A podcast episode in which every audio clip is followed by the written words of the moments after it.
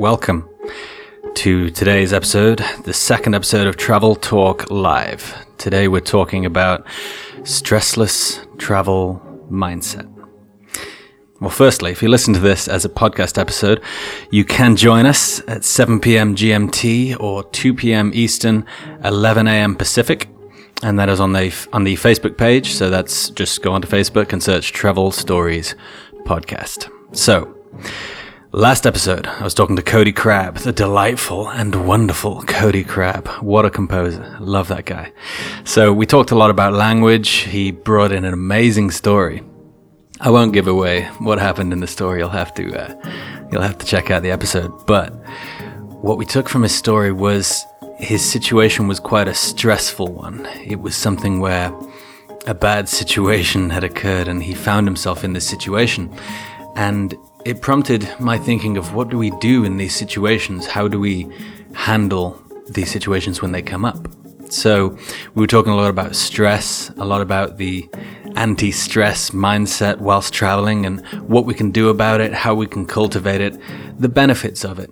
And I don't know whether there's any drawbacks apart from possibly missing more flights than, uh, than you normally would. But uh, anyway, we talked about stress. So I'd like to start off by talking about my mindset. Now, this is by no means the best mindset to have.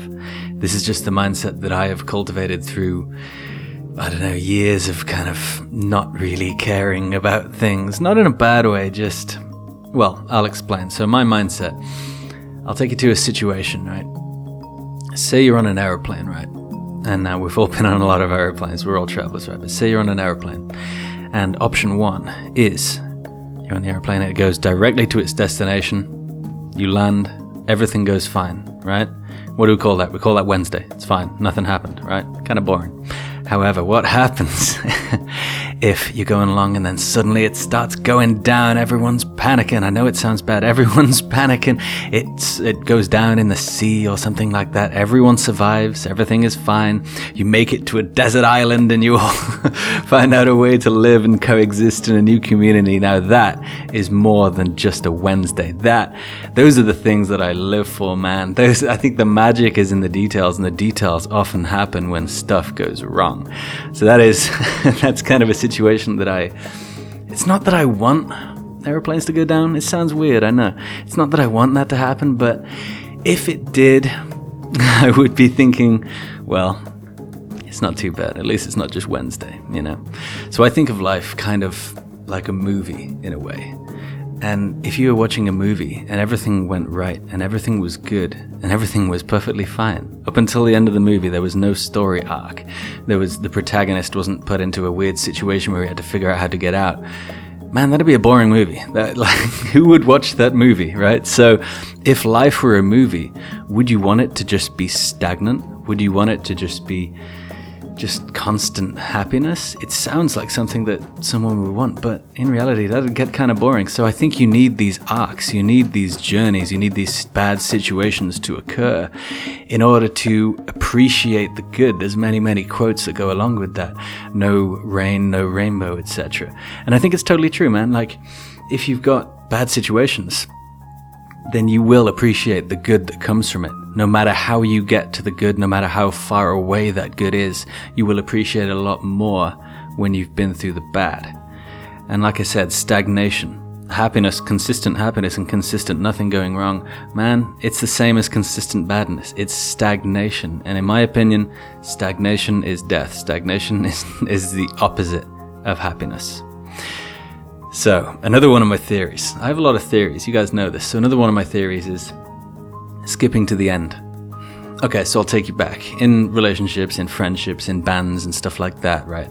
We would uh, we would have arguments, you know, we'd have these heated arguments and, we'd never know where we were going with them. But all I would say in these arguments is, look, I know how this is gonna go. I know that I'm gonna say this and then you're gonna say that and then you're gonna come back with that and I'll say that and then at the end we'll hug, we'll go, I'm sorry, yeah, me too. I was yeah, I know, so was I. So I always used to say, can we just skip to that like, we know it's gonna happen. Can we just skip to that moment? It's inevitable, it will happen. Let's just go there. And that is the same, I think, when it comes to situations. So, if you're following me, say you're on a bus, right? and the bus breaks down. You're in the middle of nowhere. I was talking about this in the episode. You're in the middle of nowhere. You know, you know that in a week's time, you will be in a hotel. You will be at someone's place. You'll be back in your bed. You'll be where you need to be. And maybe in a month's time, in a year's time, you won't even remember that bad situation. You won't remember the bus breaking down. The only thing you will remember from it is you'll have a great story. So, if this is inevitable, if it's going to happen, if you will forget these things and feel good about them, feel like you have an amazing story about them, if that will happen ev- eventually and inevitably, why not skip to that moment? You have the ability in your mind to skip to that moment. There's no reason to have this week long, day long, hour long, minute long stress about the situation because you know inevitably you will end up in that same place. So, what's the point? Here's some examples of this. I was in Queensland, right? Northern Queensland. It was myself, my ex girlfriend, and her sister in the back, right? This car. A Holden Commodore. Lovely. V6, 3.6 litre. Oh, it was amazing. Anyway, so we are in Queensland, right? And we're in the middle of nowhere. We're nowhere. There's nothing around. We're near. The closest place is a place called Innisfail. And people in the north of Queensland will know this. It's not near anything. it's, I mean, they say it's near to Cairns, but that's like, what, an hour? Uh, maybe, maybe a little more. And so, yeah, we're there. And we had no money, right? We had no cash whatsoever. We had bank cards, but nothing on them. We had mobile phones, but they did not have the ability to call out, right? So if we were to break down, what would we do? You know, we had no money. We couldn't, what would we do? And then we broke down, obviously, because these things happen. These things happen all the time. So we broke down. And there's me thinking, what are we going to do? I, like, and I tell you how it was. The situation was funny. Like, the situation became funny because it was no longer, oh no, what are we going to do? It was, I literally have no idea what happens now. And it was that lack of control of the situation that made it such a funny situation. It was, I have no idea how we're going to get out of this. And because we had no option and we had nothing to strive for to get out of the situation, it became hilarious. And eventually I got out of the car, fixed it, and there was smoke coming out of it. It was, I felt like such a man, but, and so the situation sorted itself out with a little help from me. The situation sorted itself out. And now, many years later, like I was saying, I have a story about it. I barely even remember some of the, some of the details about that that at the time seemed so important. So why, in that moment, in those few minutes, in that day, in that week, would I bother wasting my time stressing about this thing that in a few years' time I'll be talking to my phone and relaying the story and saying it was hilarious? Like, why would I bother with that, right? Here's another example, quick example. I was taking a flight from Hanoi to New Delhi, right? And uh, I went into the airport and I was a, I was a little late. Yeah, I, I, don't know whether you can tell, but I'm a little I'm late for things. I'm that guy. I'm the guy that's always late, right? So I, I go into the uh, to check in, and the, the, the girl there she says, "You you can't check in for this flight."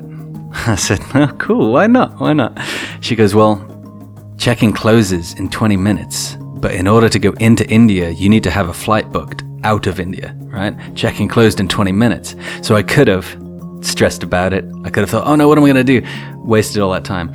Instead, I just went to the nearest chicken place, used the free Wi Fi, loaded up a map like, what's the nearest place to India? like, what's the nearest place to New Delhi? You know, which country, which capital city, they're the cheapest.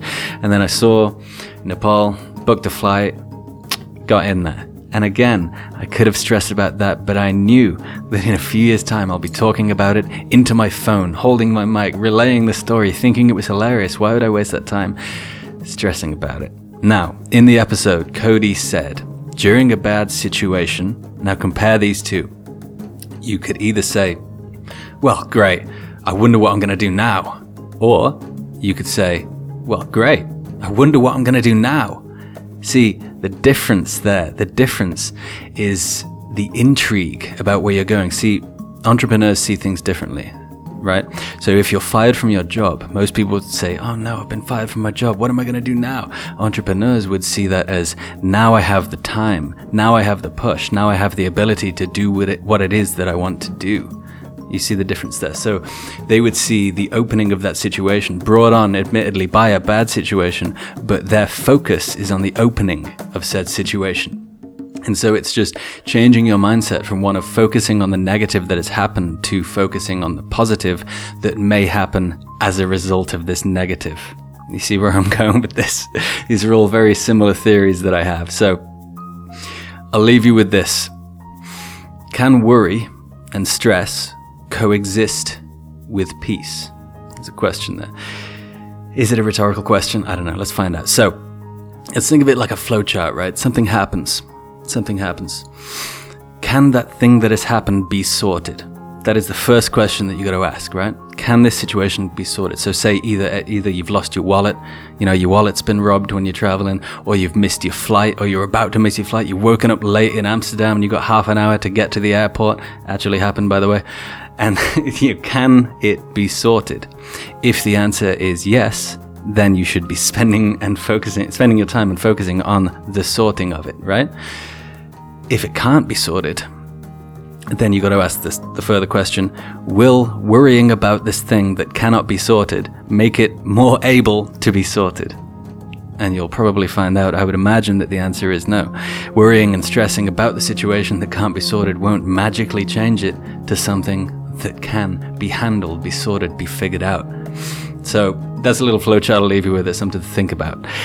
Thank you very much for watching and listening to this. If you listen to this as a podcast episode, join us again on Monday, where we will be joined by probably the most likable guy I have ever ever spoken to. He is the host of Let's Go LA, which is like one of those LA shows, LA travel shows where it's all so fun. You just want to go, man, I'm going to go live in LA and surf all day long. This guy is Justin Walter. He is the man, and he brings with him an excellent story with such a twist, you're never going to see it coming. So, thank you very much for watching. Thank you very much for listening. Until then, take it easy.